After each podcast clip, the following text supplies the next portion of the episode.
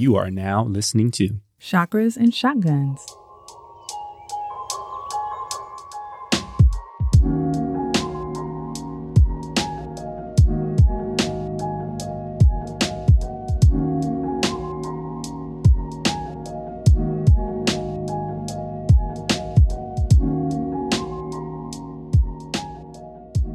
Welcome back to Chakras and Shotguns, episode 38. I'm Jen.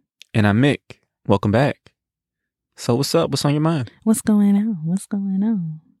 I just feel like we are on the brink of spring. Mm. Daylight savings time just passed. Man, fuck daylight savings time. Don't get me started, man.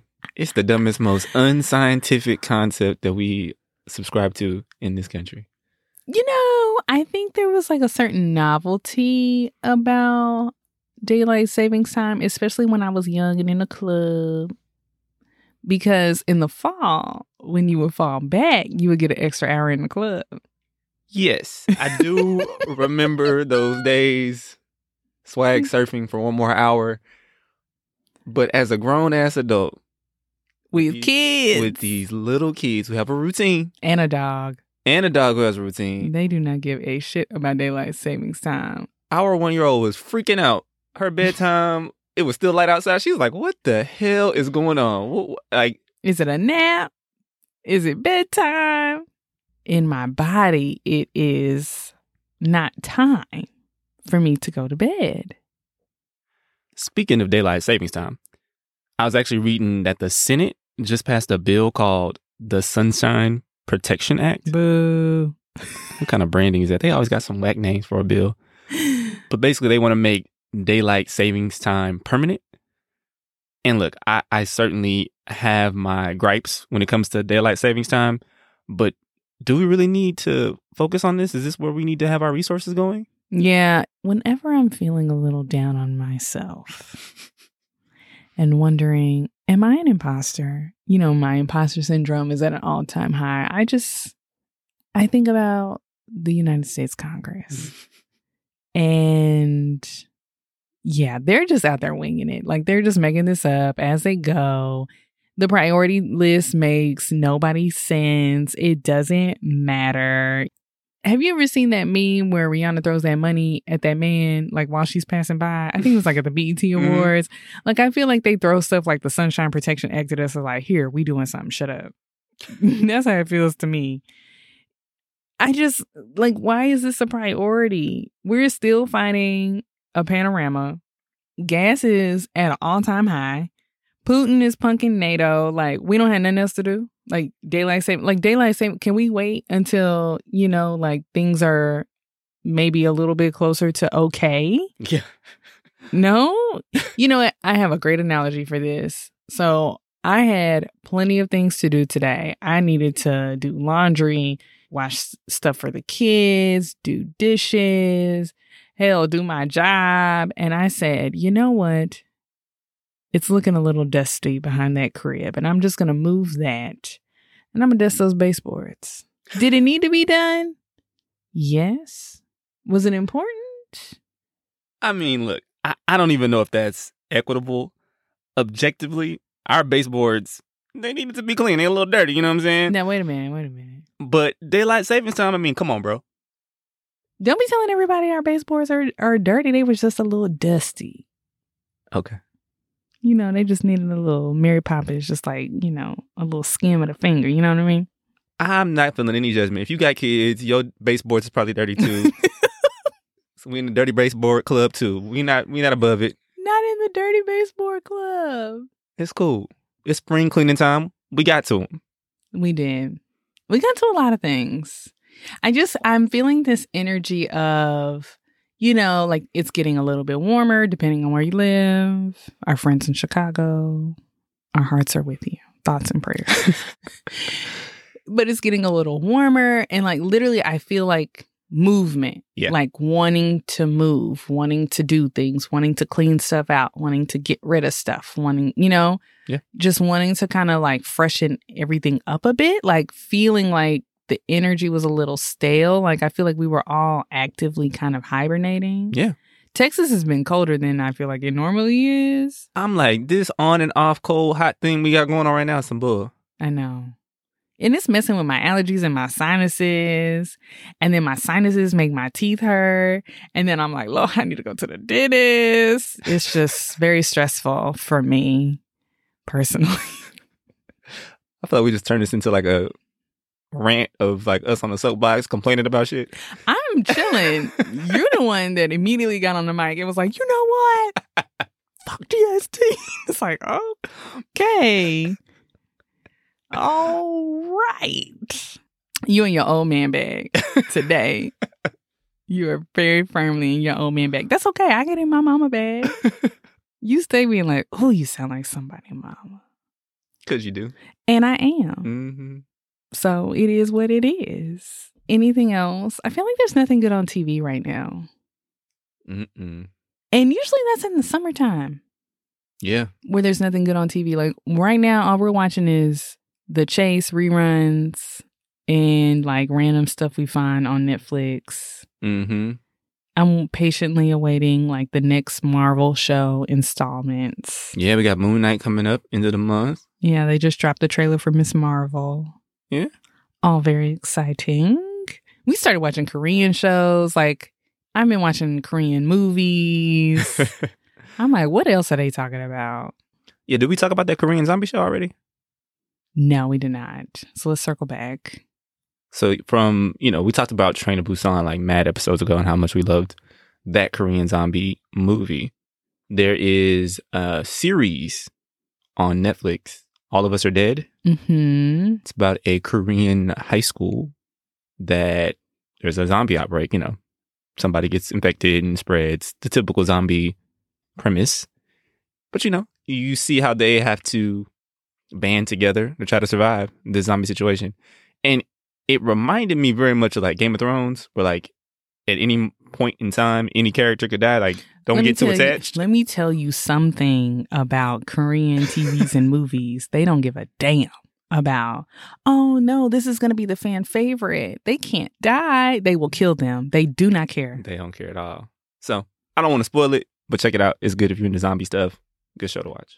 That one was really good. If any one of our listeners watches Korean TV and movies regularly, or if they are Korean, I would love to know if there is a common trope of like women making bad decisions because I have been noticing this trend in Korean television and movies of these women just like making very poor decisions. I would love to flesh that out. What is going on? Or maybe I'm picking the wrong shows. I also watched this movie called The Call. Very good. Kind of like a supernatural thriller. Not a not really horror. Mm, I wouldn't say it's firmly horror. yeah. That one was excellent. All right. You ready to do some breath work? Because I need it clearly. yeah, let's get into it. All right, so let's find a comfortable seat.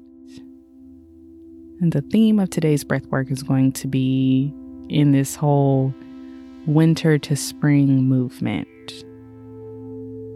So close your eyes, relax your body, notice where you're feeling tension.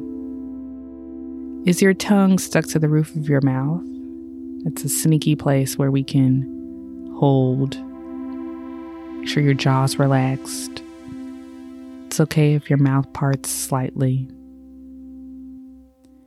Let's take a deep breath in through the nose, expanding your belly. Hold at the top and sigh out through your mouth.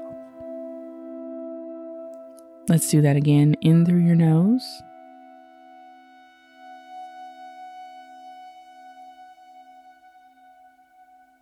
And sigh out through your mouth.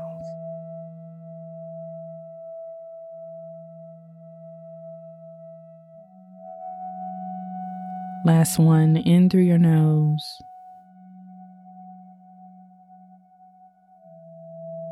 And sigh this one out through your nose.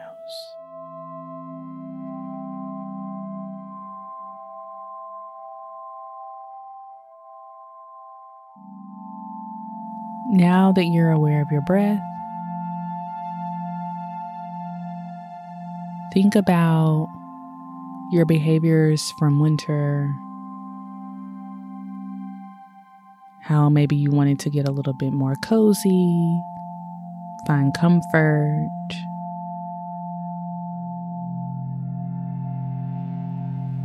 Rest, relaxation. And thank yourself for finding that time. For moving maybe a little bit slower while it was cold outside.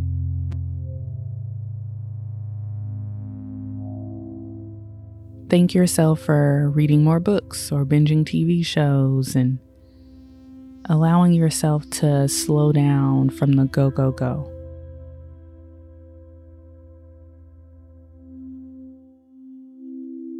Maybe you even let a smile blossom on your face as you think about the comfort and the delight that you felt when taking care of yourself and maybe coming back to home.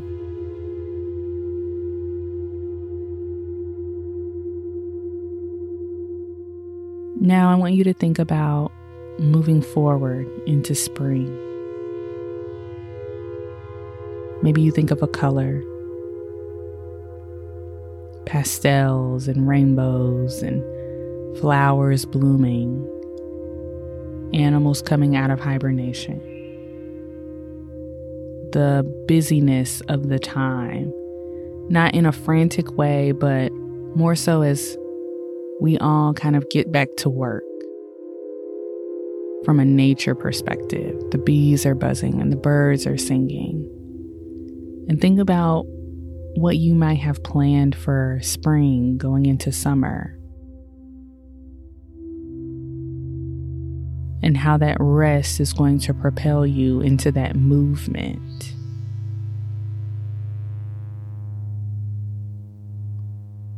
And as we think about spring being a lighter space, where winter might have been a little bit more heavy,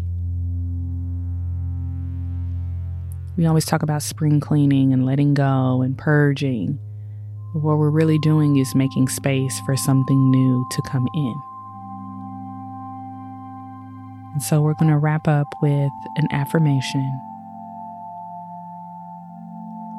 I am free of anything that doesn't serve me. And so as we move into spring together, we're stripping ourselves of the things that might have been holding us back or holding us in place or in a rut. As we move into the things that delight and satisfy us and brings us peace. All right. When you're ready, open your eyes. Thank you so much for that, Jen. Like I said, I needed that. I kind of came out the gates a little bit cantankerous. So thank you for curmudgeonly getting me back in the, the right headspace there. Let's get into our main topic. So we spoke on our last episode a little bit, and there's been even more news since then about what's going on with Russia and the potential for a nuclear war. Even my dad, who I've talked about before, is an Enneagram 6. He's a prepper, has that same mindset that I have. He hit me up. He's like, yo, we got to do this and this and this and this because we don't know how Putin's going to be moving. And it could, you know, lead to some nuclear explosions in the US. And so, thinking through that and thinking about this podcast, we're like, hey, I think it's the right time to do a topic about how to survive or prepare as best you can for a nuclear attack. Yeah, I admittedly find, without trying to be flippant, I find this whole thing to be very annoying because as the non-prepping partner, which I'm like, am I really the non-prepping partner anymore? But as the non as the original non-prepping partner, nuclear war was like, okay, like you need to plan for a brownout, a blackout, a flood, a hurricane, like things that happen fairly regularly, if you live in Texas, an ice storm, that's something that happens once a year. Do you have like basic needs met? And nuclear war was for shows like Extreme Preppers, you know, these people who invest a lot of money and time planning for something that's a remote possibility. So the Mhm. fact that it is prescient Mm-hmm. To talk about this because somebody wants to get in a bag and be a little asshole about it, great. Mm-hmm. Fantastic. However, like I'm glad that we are doing our part in making sure that people are are prepared for it because I feel like when people think about nuclear war, it's a wrap. Like that's Mhm, game mhm. over. And it doesn't necessarily have to mean that. So hopefully we can help dispel some fears that people might have about it. All right. So let's start first with an overview of a nuclear blast and the ensuing fallout. After detonation, the first wave of a nuclear blast is an initial wave of thermal energy. It's a shock wave of heat and light that will fry everything in the immediate vicinity of the blast. Yeah. So if you're in that immediate radius of the blast, it's not a whole lot I can say. I mean, it, it's pretty much a wrap. It's not much, you know, a shocker or a shotgun can do for you. There are some estimates from various sites on on what that blast radius looks like and the probability of survival in that blast radius. Uh, I did see some pictures of places like in Japan during World War II when they were like pretty close to the blast radius. They were underground though, and they were able to survive. But again, I mean, depending on how powerful a nuclear blast is, it's unlikely that you can survive if you're in that immediate range. So, this is a warning as we get into this episode. I think what I found most frustrating as I was helping Mick put this episode together was that a lot of these answers are it depends. Mm-hmm. Mm-hmm. It depends. And it depends what this random country with no regard for human life decides to do to your country for something that you don't have any control over. yeah. Unless President Biden is a listener. If so, hey, Joe. But We did it, Joe.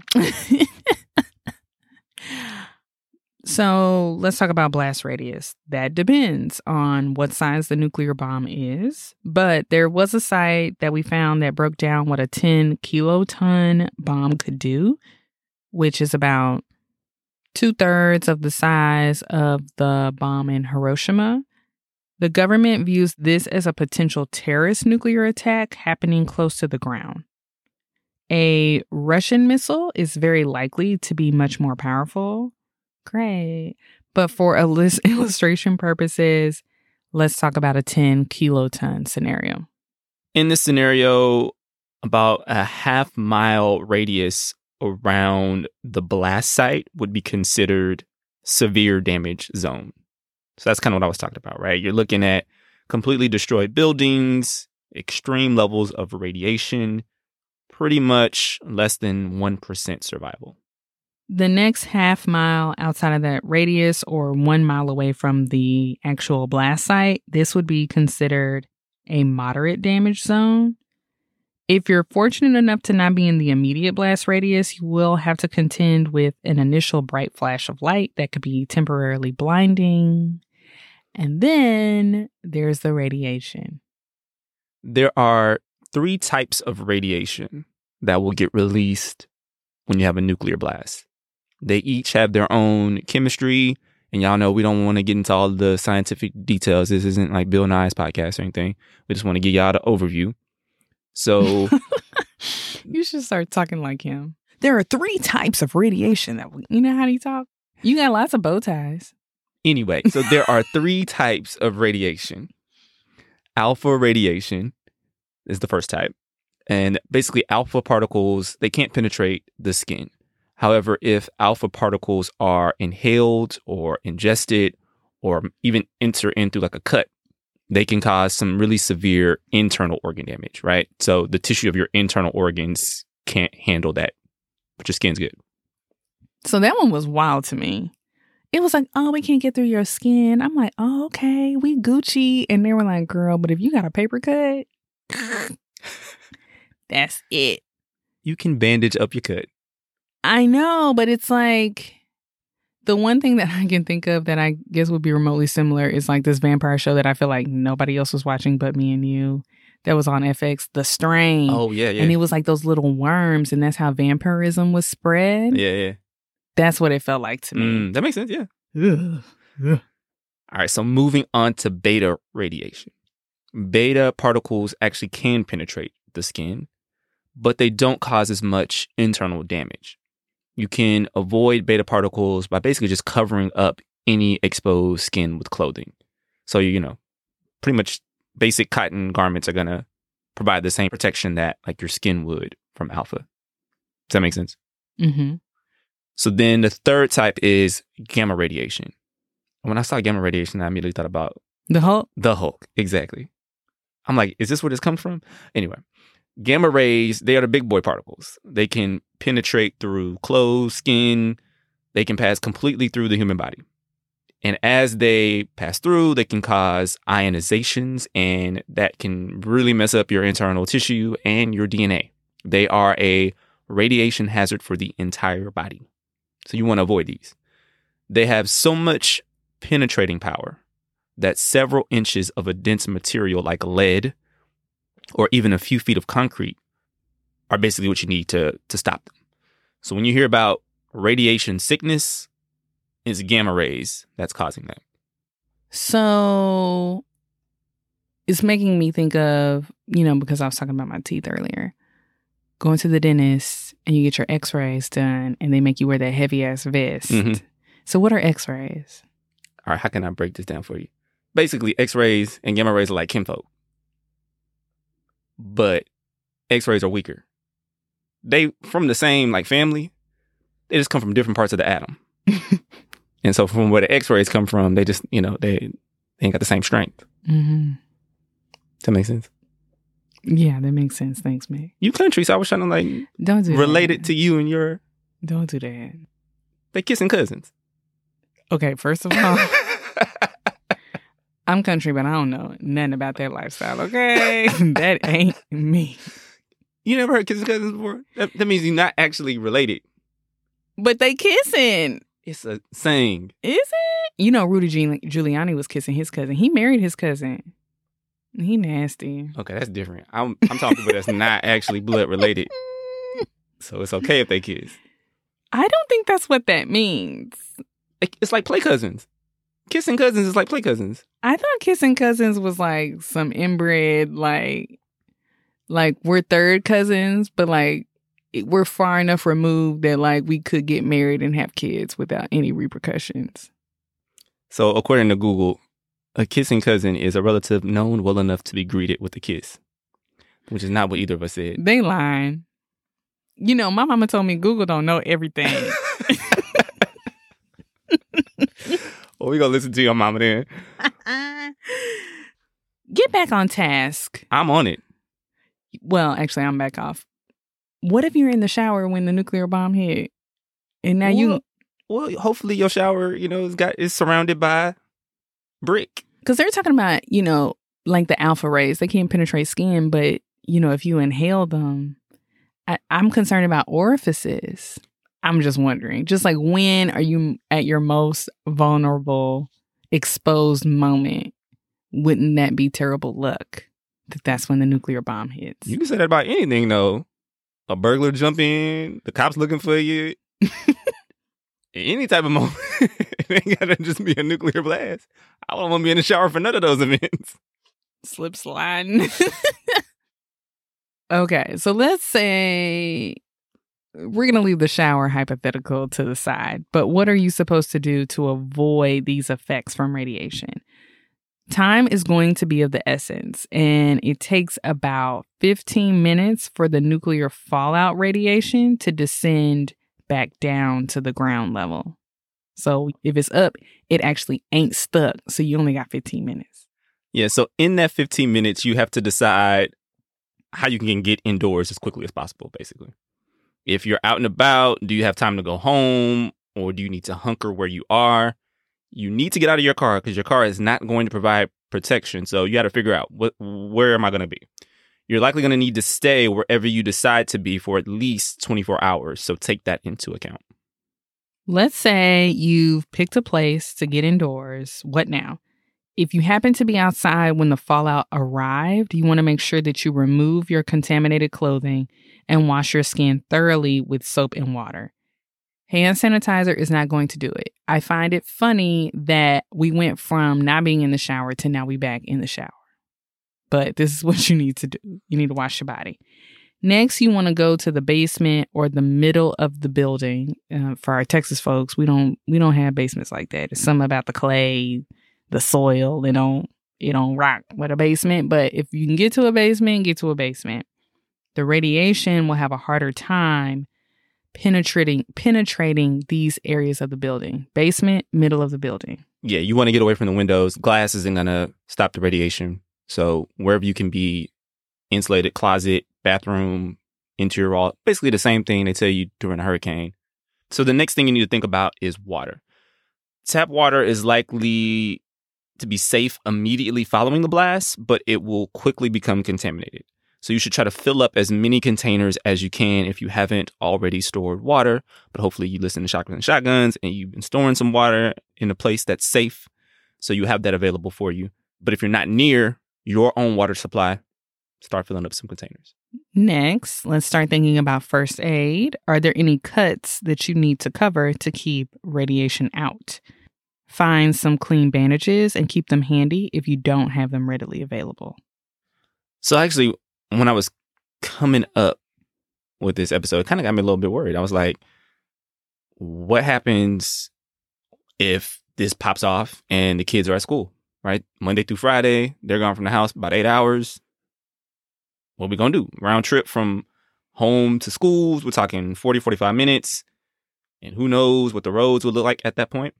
I looked at ready.gov, which is the government's preparedness site, and they recommend don't try to reunite with your family immediately after detonation. Try to get indoors and stay indoors. I don't know about you, but that makes me nervous. How do you feel about that? I'm not gonna lie, it does concern me a little bit. I we've kind of run the traps on this a little bit, like talking it out and decided that we would split up. And I don't really love that option either. But that's probably the best option. And you're hoping that not to be smug or anything, but you're hoping that you know enough that maybe you can help the situation wherever your Yeah. kid and other kids may be that are Mhm. stuck. Mhm. So maybe you grabbed a bunch of, you know, we each grab a bunch of water before we leave. We grab food. Mm-hmm. You know, we know that it's safe and we can get to our kid, one of our kids, and like hunker down Yeah. until it's safe to leave and Yeah. hope that we can reunite. Yeah. Hopefully, we have walkie talkies with like the range. Yep. Maybe, you know, we can do that. So there are options, but that's a tall order. It is. Do you remember when that false alarm went off in Hawaii? Yes. They told all those people that it was like a nuclear bomb that was coming within like 20 minutes or something like that. mm-hmm.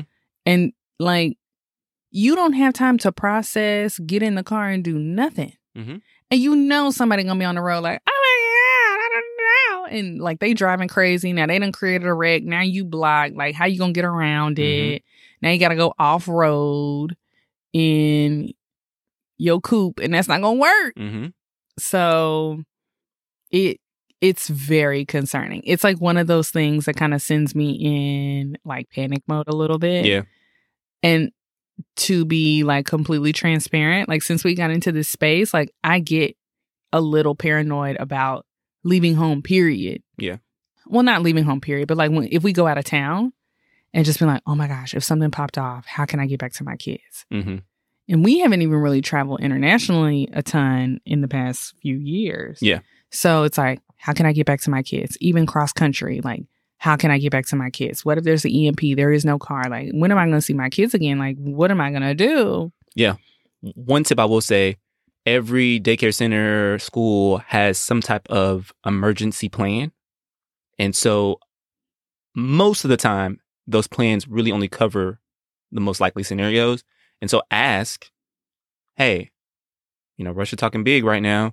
Do you have a plan in place for if there's some sort of warning system that comes from the government saying that there's an impending nuclear attack? Like, what is your plan?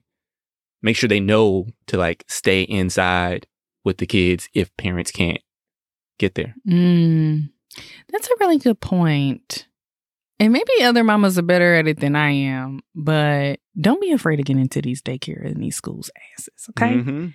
Because I think there is like a, there is a huge learning curve for parenthood, period. And I think sometimes you'll come into a situation with a daycare or a school and you'll be like, well, surely they know, or surely they've completely thought this through. And for instance, I was not happy with our youngest daycare's approach to COVID. Mhm. It was not doing what it needed to do. And so I was like, yo, what's going on? And they got it together very quickly and swiftly. And it was almost like nobody had ever said anything. So, Mhm. you know, don't feel like you're the Yahoo that's in there like, um, nuclear war? Are we prepared? Yeah, daycare got a little bit of FTS consulting. Okay. Fix that shit. Everybody in here need to wear masks, okay? So don't think about it like you're not going in there being a prima donna. You're asking for the well being of everyone that's in that building to make sure that their emergency plan is up to snuff and known by all of the personnel. What is the cost of that? Yeah. All right, so moving on, one other thing that could potentially be a problem is EMP. If you haven't listened to our full episode on EMPs, go back and check that one out. We know from that episode, we talked about this. We know that a nuke that is detonated high above the ground could produce an EMP. But what about a nuke that actually hits the city or goes off at the ground level? There's some debate amongst folks, scientists. This is one of those things that depends we kept running into. But yeah, the debate is about how much an EMP could actually be generated in a scenario where, again, that nuke actually goes off on the ground or comes from a missile that strikes the ground. Some scientists say that there would be localized EMP close to the blast radius. And they believe like that's part of the severe damage zone. So if you're in that space, your likelihood for survival is low. So an EMP is not really one of your top concerns if that's the case. Hmm. But there are others who think that there could be greater radius of EMP damage. So That's important to know because the next thing that the government preparedness website talks about is staying tuned. They recommend having a battery powered or hand crank radio available so that you can listen to emergency communications. That also might be a really good thing. Like if you're running to start small, pause. If you have not listened to our EMP episode, that would be a great time to do that. If you're wanting to start small with preparedness around EMP, like that's a small thing that you can get an EMP shielded bag for, and that would be ready to go. Mhm. That would help you make sure that you're hearing everything that the government is saying so you can understand what the hell is going on and when somebody gonna come help y'all and when you are free to move about the country. Southwest. this actually made me go back and look at our car kits. So we have a bag in each of our cars with some very basic supplies in them water, a little snack bar, and radios. And so I want to make sure that we had extra batteries because you're probably going to be tuned in to that radio broadcast from the government for 24 to 48 hours. So you want to make sure your battery can sustain that. And we, in the past, talked about how we relied on solar power for those little small radios. And you don't want to go outside during a nuclear situation with fallout. So you're going to have to rely on battery power. One thing that the government recommends is planning ahead of time where you might take shelter along your frequent routes. So, thinking about your commute, if you're halfway to work or halfway home, is there a place that you could get into in 15 minutes to take shelter? If I'm thinking about my old commute, it would probably be Pinstack, the bowling alley, because they have cheese sticks and activities. I mean, I, I, I see the logic, but the reasoning with the cheese sticks is just funny to me. But okay. Reason. Let Hey. me tell you something. If it's nuclear war, I do not care about this lactose baby. I am eating the cheese sticks. Is there marinara? Is there ranch? I want both.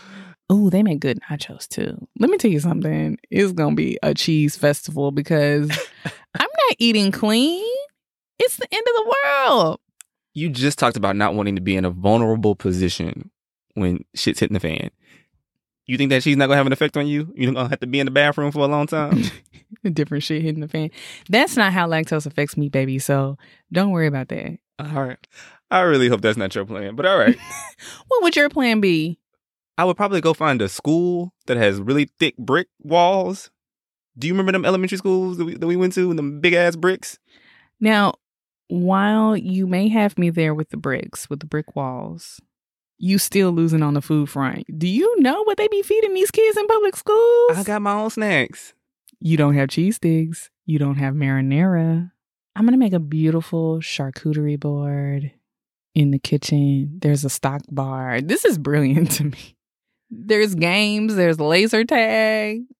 I'm glad you've identified a place for you to go to on, on your on your work mm, commute. There's so much judgment. I'm sure there are folks at home wondering what happens if they were to be outside during a blast. Maybe you are on a hike or out for a run. What do you do? Yes, you should take cover from the blast behind anything that might offer protection. Concrete or brick is going to be the best option if you can find it. Then you want to lie face down to protect exposed skin from the heat and flying debris. Make sure you avoid touching your eyes, nose, and mouth if possible. If you are in a vehicle, stop safely and duck down within the vehicle. After the shock wave passes, get inside the nearest best shelter location for protection from potential fallout. So, one thing I want to make sure I clarify these are options for like, you know, the mom is about to hit and you have nowhere to go, but like, as soon as it passes, like the clock starts Yeah. now. Like Like, you got 15 minutes for that fallout come back down. You don't want to be outside. that's why I don't go anywhere. That's why I don't go anywhere. That's why I don't go nowhere. That's why I stay at the house. Because why would you run outside? That's why I don't run outside. That's the only reason why I don't run outside. okay, girl. You keep telling yourself that. Honestly, though, this that just sounds terrible. I do not want to be outside when that shit hits. I hope I, I hope I'm not outside. Like I don't want to be nowhere covering my my head in the grass and on the concrete. Nah, I'm good. I'm good. Lying face down in the dirt. I'm good on that. Ugh, terrible. All right. So now let's say you're located a few hundred miles away from the impact of the initial blast. You still need to be tuning in, as the government says, and paying attention, watching the news, listening to the radio. There is still a danger of you being affected by the radioactive plume. Now, what the hell is that? I'm sure you're probably asking. Basically, the plume is a cloud of radiation that can be carried by the wind for several thousand miles. Fine. You know, I just want to say war sucks. This fucking sucks. I'm really annoyed that this is not a like, oh my gosh, like, what if aliens like just popped up and we think that that's a remote possibility? It's not. They're really out there. But the fact that like we're really talking about nuclear war because we do not know what this dodo might do. Like, I'm so annoyed. I'm so irritated. Like, what the fuck? Like, you just don't care about the environment and people, and like, you got radioactive plumes, like, going from here to fucking Detroit. I'm angry. I am pissed. Are you kidding me? Are you seriously kidding me? Like, dang, it got them people over there in Detroit, but I'm over here in Ann Arbor. No, The plume is coming. the plume is coming, depending on which way the wind blows. We've gone from Pocahontas chilling out here trying to paint with all the colors of the wind, and now we on a trajectory where America might be hit with radioactive plumes on the wind. I'm angry. Anyways, Tell them what happens with the plume and how far it goes. Give them some examples. for example, Hawaii was concerned about radioactive plume due to concerns about nuclear power plants in Japan. Hawaii and Japan are roughly 4,000 miles apart. Okay. The US, in comparison, is only 2,800 miles from east to west. Ghetto. So, depending on the direction of the wind, anyone in the US can be affected by the radioactive plume. The plume said anybody can get it. Literally, it's got smoke. Like this is this is a mess. So I saw this video. Dude was breaking down the plume. I like that word, plume. And he was talking about how difficult it will be to get information to people about the direction of the plume. So he's like, yeah, it's going, to you know, they got to talk to the meteorologist. They got to look at the satellites. They got to communicate with the governor. Like in your example, like say it hit Detroit. They got to, they got to holler at the, the governor of Michigan and it's to take some time for them to be able to like determine the direction. And then the governor's to have to figure out who to tell and what path the plume is taking. It's a lot. It's a mess. It can be a whole game of telephone. And so basically they say, get inside. So they're telling us to stay in the house, right? We're also we also just passed the two year anniversary of COVID nineteen being declared a global pandemic. How long do you think people gonna stay inside for a radioactive plume? I don't know, man. I think I think about that movie Don't Look Up. There's gonna be disinformation out there telling people, oh, you know, a plume is coming. They're telling you to stay inside. They don't want you to get the love and the benefits of the plume. Go outside and see that plume. Oh, we're worried about clouds now. Exactly. What's the next thing we're going to be scared of? Rainbows. Go to the club. Mm-hmm. Mm-hmm. This is yeah. Actually, the club might work though if it's got brick walls. Because the best protection from the plume is brick or concrete. So if y'all want to go to the club, I mean, that's no different from you going to the the bowling alley or whatever the the spot you was talking about, Pinstack. Okay, first of all, in my defense, the Pinstack stop was only if I was caught during the initial wave and I could not get home before the fallout started to come down. Well, let's say they on the way to the club. It hit Putin decided to hit us Friday night at 9 30, 10 o'clock. People on the way. They said, girl, it's free before 11, so I might as well get them on in there. And I avoid the plume. And they got wings. And it's like daylight savings time. They're going to get extra hours in the club because the club ain't going to let them leave. Dang, how long would you want to be in the club, though? Like, if you had to be in the club for like days on end, like, how long would you want to be in the club? I feel like this would be a great episode of TV. I could see like Atlanta doing this. yeah. anyway, we are all off task. All right, so moving on from the plume talk, let's talk about a few preps that you can do ahead of time to try to limit your exposure. I wanted to bring up iodide pills first. They're also called potassium iodide pills. These are on a lot of sites out there that preppers are talking about, like, oh, you know, stuff you should have. Basically, potassium iodide is a form of salt and it helps to combat the effects of radioactive iodine, which gets released into the air after a nuclear attack. And so these pills can help to reduce the effects of that radioactive iodine harming your thyroid gland. Your thyroid controls how fast or slow your cells work, and damaging it can be life threatening. So radiation actually decays fairly quickly. And it has, I mean, if you really want to get in your chemistry bag, like the half life, like every eight days, I think it's half as potent.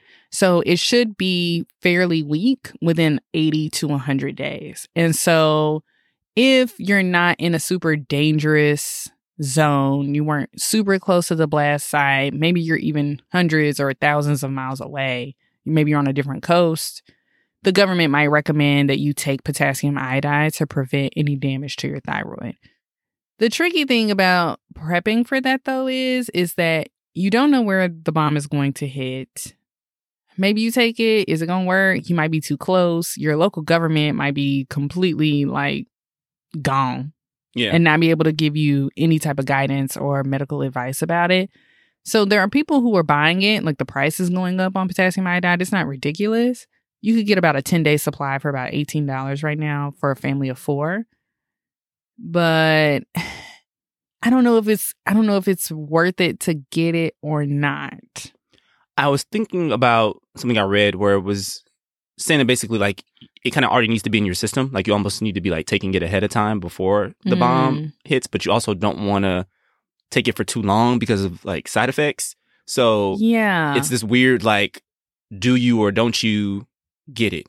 So I, I don't really have a great answer on it. yeah. I'm not a chemist. Yeah, it's pretty tricky. I've I've seen brands they sell them on Amazon where it's it's for a very short period of time, like ten days, and the thinking being that you take it if something hits, but you're not super close to it, and then get medical advice from there on. Yeah. but it's interesting potassium iodide in and of itself because you can actually give it to babies like in very small doses because it's salt. It's Mm. not like there's actual like they won't give a dosage recommendation for children's Benadryl Mm-hmm, for anyone that's younger than Mhm. three, but it's salt, so it's Yeah, a little easier to give. If you know your mom and your grandma really know what's going on, Morton salt, the iodized salt, that's why they used it for iodine. Mm. So my mom was very concerned because I switched to kosher salt that I wasn't getting enough iodine in my system. I, I don't know. I don't know. But yeah, so do your research. I, I just I we looked into it for a very long time, and I just don't know where we really shake out on it. If you did want to buy some and store it in your extreme prepper kit, you can find 65 milligrams for short term use of up to 10 days. That one bottle would be enough for our entire family, including the kids. And it's, like I said, about $18, $19 on Amazon. You can get that one bottle, have it on deck, and hope that within 10 days you could find government or medical assistance and decide, you know, something's better than nothing. And if you're in a zone where you like can't find any, it's probably not looking that great for you Mhm. anyway. And that potassium iodide is probably not doing what you needed, needed to do in the first place. So maybe that's how you approach it. Next up, a gamma radiation suit. So the company StemRad has an interesting civilian harness looking thing that is supposed to protect the vital bone marrow in your pelvic region and shield you from gamma rays. So think about like a harness if you were going to go bungee jumping, but made out of that material when you go to the dentist and you got to get an x ray. That's what it looks like. Mhm. It's so economical. It's for the low, low price of $2,900. And you need one for each member of your family. And it does not come in like 12 to 18 months sizes. So it's definitely an investment. I don't really know how you would plan for that with small children. Also, animals. Your animals are Yeah. I, so I think about it for people who are medical professionals who may have to go out to render aid to people during the middle of fallout. You know, that's the type of people who I think would want to have those types of equipment available. People who are essential workers, quote unquote, who need to like get the phone lines back up or the radio waves back up or power lines or whatever. Like those are the type of people I think would have these. mm-hmm. So like their companies would buy them. I assume they wouldn't have to come out of pocket for three grand to, to yeah. have those. There were two different ordering mechanisms when I looked at the website. It was like, you know, if you're ordering this like for your company, like let's have a sales call. That was kind yeah. of that bucket. And then it was like, well, girl, if you just want to like buy now Yeah. and put it on your Klarna or your Afterpay or whatever, you can get one for Yeah. twenty nine hundred. And that's where that ended. So then Yeah, I yeah, closed yeah. that tab and I moved on to something else. yeah, we talked about this before. Like there are really expensive prepping items that tend to only come into play for more extreme or unlikely scenarios. Probability is going to be still much higher for some type of natural disaster, and those are the things that we try to focus our preps on. But yeah, if you are hardcore and want to look into that StemRad harness, it's out there. If you got three grand to blow, We'll put a, we'll put a link in the in the show notes. You know, Yeah. maybe y'all got it. Next, hazmat suits and gas masks. So, you know, gamma rays out here tearing things up. You, you know, still need to cover the exposed areas of your body from the other types of radiation. I've seen, you know, these all-in-one suits with the gas mask for as low as $140, some as expensive as 3200 So if you want to add those to your preps again, you know, you can go for it. maybe a, a long wait though. I think a lot of people are having kind of similar ideas. Folks in Europe are ordering them. So yeah, some of these these people have like super long processing times, but you can check them out. Let's say you lucked out, you got away from home, you're prepped with your bug out bag, you have your essential items, you make it to a refugee camp or site, but your home that you left was pretty close to the initial blast site. You should be prepared that the government may check your things, determine that it has radiation, and make you throw them away. If your house is still standing, you may not be able to go home ever again. Chernobyl is still abandoned. Like that was a whole Mhm. town. I think people think of Chernobyl as like the plant, but it was a whole town. Like they had movie theaters and schools and apartment buildings and swimming pools and there was it's not that recent. I guess it was like 10 years ago. This photographer that was able to go into the contaminated zone and take pictures and besides like the elements, stuff is still standing almost frozen in time. So that could be a really unfortunate thing that people don't really think about that my house is over there is still standing it's still strong but i'll never walk in there ever again because of radiation. And then of course the things that you might have gotten out not only your essential items but maybe even sentimental or your id or anything like that that immediately gets thrown away and so you're out here with nothing Yeah, to that point, there are quite a few folks in like the prepper messaging boards, the Reddits. I started getting into some of the the prepper subreddits. not the reddits You'll see folks saying like, "Don't get on the FEMA buses." That's like a thing. Don't get on the FEMA buses because the FEMA buses will take you to these government sites and they're gonna take all your stuff. so where are you supposed to go That's why they said like you should have your own bug out location and your own like plan and like depend on your own stuff. Like have have supplies for cleaning your stuff when you get to your bug out location and things like that. Like like they're Mm. these these folks tend to be very much anti government and like pro independent, and so they're like, I got everything I need. Don't take my stuff. Like they're gonna have like their guns and they're gonna have like their food and their water and like they're like, don't take that from me. You know what I mean? So I feel them on that though because when I was in high school, we were having a problem with food fights after C lunch. C lunch was always the most disorderly lunch. I feel like no matter where you went to school, C lunch was disorderly. and I had actually written an article as the editor in chief of my high school newspaper about how disgusting it was that we could not eat like civilized human beings and then leave the cafeteria and not descend into chaos. and I had a 20 ounce Sprite. I'll never forget it. And I was walking out of the cafeteria. I don't know why I didn't put it in my bag. And I got stopped and they made me throw my whole Sprite away. I had two sips, two sips of my Sprite. What if my stomach was hurting? That was medicine. They didn't care. They didn't care about me. And he said, You have to throw it away. And I said, I I wrote an editorial about the, the state of affairs. I'm not the bad guy here. And so sometimes you don't want your stuff thrown away. That's all I'm going to say about that. well, speaking of medicine,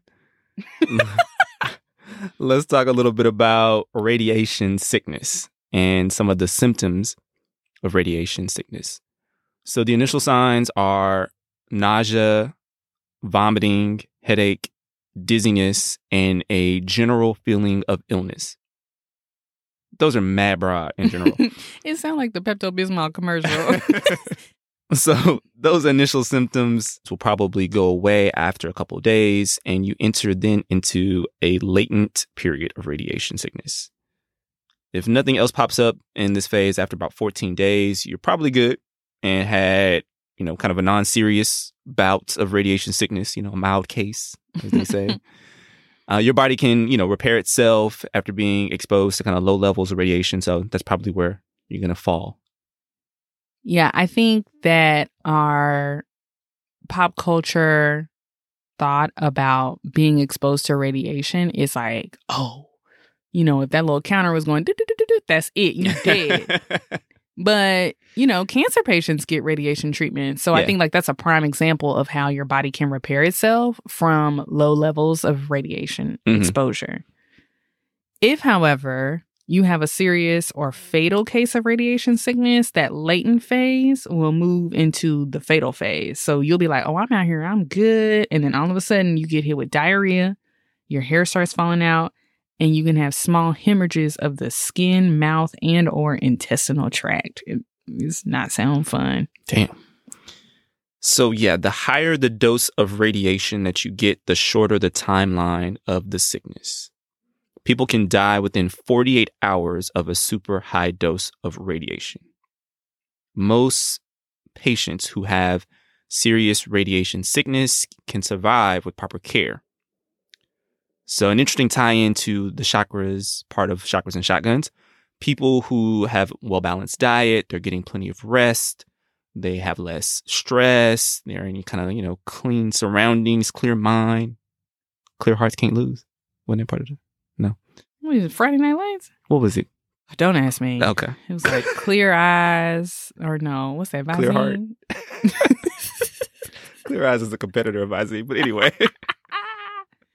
anyway, the point I'm trying to make is if your chakras are in balance, you have a better chance of recovering from radiation sickness. So, so I should not stay up all night eating cheese sticks at Pinstack. Exactly. Well, you could have said that at the beginning, but that's fine. I didn't want to stop you from living out your glory at the all you can eat situation in the back of Pinstack during nuclear fallout. Sure, you didn't. Leaving on that very high note of radiation sickness, we're going to get out of here because I probably had too many asides and stories, and this episode is going to run long. But as always, if you have a question, Please email us at chakrasandshotguns at gmail.com. You can always find us on Instagram and YouTube. If you'd like to join our Chakras and Shotguns community, you can support us on Patreon. And finally, if you're loving the show, please subscribe and give us five stars wherever you listen. Namaste.